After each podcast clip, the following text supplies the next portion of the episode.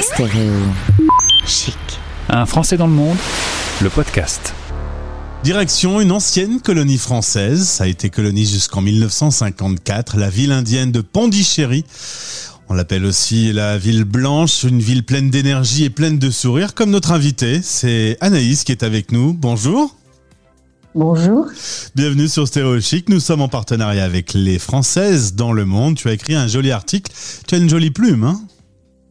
Oui, j'aime beaucoup écrire. On va échanger un peu. Depuis deux ans, tu es à la retraite et tu profites de la vie. Tu te déclares citoyenne du monde. Toi, n'importe où, tu t'installes et tu te sens bien. Euh, oui, je, je, je, pense que oui, c'est enfin selon l'endroit où on est, comme on est accueilli. Euh, je me sens pas particulièrement attachée euh, à une ville en particulier ou euh, à, à, la France. Et puis je suis très curieuse de découvrir le monde et partout où je suis passée, je crois que j'ai j'ai rencontré des gens absolument fa fantastiques et intéressants. C'est plus les gens que tu croises que les lieux que tu vois. Je crois que je suis beaucoup plus attachée aux personnes qu'aux lieux. Après, le, le, le, le, lieu est important parce que enfin, je pense que je pourrais être dans un petit village quelque part ailleurs, euh, ou au fin fond du Mexique ou du Guatemala. Oui, je suis très très attachée aux gens. Je, pour moi, la, la, relation humaine est, est essentielle. Tu es né à Nice, tu as trois enfants qui ont aujourd'hui entre 28 et 40 ans, qui ont vécu en France mais un peu à l'étranger aussi, en passant par le Vietnam, ce qui t'a valu de faire ton premier grand voyage en solo, le Vietnam. C'est un bon souvenir? Ah, c'est un merveilleux souvenir, oui, parce que c'est euh, mon premier voyage en solo pour rejoindre ma fille.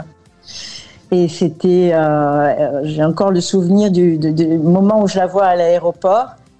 Et, euh, et, et, puis c'était le Vietnam, c'était extraordinaire. J'avais l'impression de rentrer dans le magazine Géo. Quoi. J'étais, elle, elle, on était dans un, elle est arrivée avec le véhicule de l'endroit, euh, enfin, et le chauffeur de l'endroit où elle, elle résidait dans un, un, un, petit village du Vietnam. Et euh, on a fait toute la route qui était relativement longue. Les rizières, les gens à vélo, les chapeaux coniques, enfin, c'était absolument euh, merveilleux. Tu as eu l'occasion de. un très beau souvenir. Tu as eu l'occasion de visiter le Cameroun, pas mal la France, l'Europe, le Vietnam, on vient d'en parler, et euh, l'Inde est arrivé un peu par hasard. Tu voulais partir en voyage, tu savais pas trop où. C'est un voyage organisé qui t'a amené à à visiter voilà. Pondichéry C'était un voyage organisé et puis c'était euh, et puis j'avais euh, je pense que ma mère aimait beaucoup l'Inde et m'en avait tellement parlé et, je suis euh, je suis j'aime beaucoup les films Bollywood, j'adore les couleurs des saris et euh, j'aime beaucoup la littérature indienne et euh, j'ai lu beaucoup de romans comme comme d'autres personnes euh, depuis longtemps. L'Inde était, pour beaucoup d'entre nous, je pense que c'est un mythe, hein, quelque chose d'extraordinaire et, de tellement lointain, un pays si grand. Et euh, l'année où je suis partie, enfin juste avant que je parte, j'avais vu une pièce d'Ariam Nouchkine qui s'appelle Une chambre en Inde. Et je suis euh, une inconditionnelle de ce, metteur en scène. Et puis, il euh, y a, y petit, des petits signes comme ça qui m'ont conforté dans l'idée que c'était ce voyage-là que je devais faire. Et voilà, et puis un, une nuit, euh, il y a quatre ans, parce que l'avion est arrivé au milieu de la nuit, j'ai débarqué à Chennai, qui est ancienne Madras, et, euh, et puis là, c'était, on était en hiver en France, je suis arrivée à chaud, au Tamil Nadu, et c'était euh, c'était un, choc émotionnel et visuel extraordinaire. Aujourd'hui, tu te sens libre comme un papillon, as-tu écrit euh, dans l'article Les Françaises dans le monde. Euh, T'aimes plein de choses à Pondichéry, mais pas trop la cuisine. Je ne suis pas une inconditionnelle de la cuisine indienne, non. J'ai un peu du mal avec la cuisine épicée et puis euh, euh, le, les repas du Tamil Nadu sont les trois repas de la journée sont à base de riz par exemple J'aime bien le riz, mais euh, en petite quantité. Alors, tu ne parles pas le tamoul, tu parles un peu l'anglais, mais euh, par contre, il y a une forte communauté francophone, notamment dans euh, le quartier de la Ville Blanche, qui était donc une colonie française. là, tu arrives toujours à te faire comprendre avec n'importe qui, un peu les gestes, un peu le sourire, un peu de mots anglais. Partout. Voilà, partout. J'arrive à me faire comprendre. Je suis allée, j'ai amené mon four à réparer tout à l'heure, et puis bon, la technologie est, une, réelle aide hein, sur euh, d'avoir, euh, euh, de pouvoir traduire sur son sur son iPhone. ça, ça donne un coup de main. J'ai quelques souvenirs corrects de la langue anglaise. Et puis les gens mettent tellement de bonne volonté à me comprendre. Donc je m'en sors. Il y a une philosophie de vie qui est complètement diamétralement opposée à celle des Européens. Eh ben, je je, je, pourrais pas dire euh, parce qu'on tombe vite dans des généralités si on dit des choses comme ça.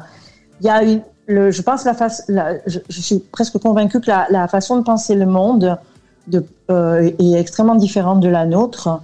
Euh, le, je, dis souvent que l'Inde est un pays très riche avec beaucoup de, pauvres. Moi, je pense que les préoccupations de la, de la plupart des Indiens sont immédiates c'est euh, la vie de tous les jours. Profite au quotidien, euh, immédiatement. C'est le quotidien qui compte. Donc, euh, à partir de là, eh ben, forcément, ils ont une façon d'envisager les choses, j'imagine, différemment. On pense pas de la même manière, on n'a pas les mêmes rituels, on n'a probablement pas la même éducation, pas la même culture. Et donc, l'exercice le plus périlleux pour moi, c'est de ne pas me laisser emporter par euh, ma façon de voir les choses et de vouloir absolument comprendre. Mhm.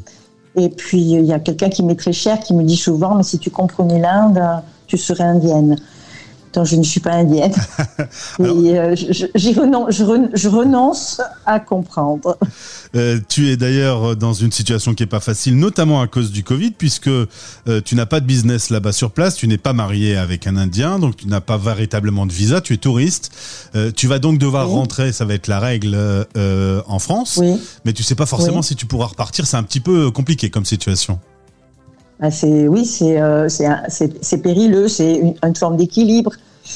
Et puis, euh, c'est ce qu'on a appris aussi avec le Covid, c'est-à-dire que on, peut faire des projets, mais ils, ils peuvent être, euh, euh, ils peuvent être parce qu'il y a un phénomène de, nouveau, un variant, de nouveau quelque chose. Du coup, les, le, le, principe des visas en Inde s'est modifié. On ne peut pas avoir des visas touristes de plus d'un mois. Et pour le moment, euh, euh, d'où qu'on vienne, on doit, être, on doit rester confiné euh, une semaine. Ça encore, ce serait un moindre mal pour moi. Donc, le, ça demande une certaine philosophie que je n'ai pas forcément de se dire qu'on verra bien. Et ça, c'est un peu difficile parfois. Dans l'article que tu as écrit, tu dis que tu es quand même fière d'être née en France. Pourquoi? Euh, Je suis heureuse d'être née en France. Parce que je pense que les conditions de vie des femmes et, quand, et, des femmes et des Français est bien meilleure en France et bien plus facile en France que, que, que dans beaucoup de pays du monde.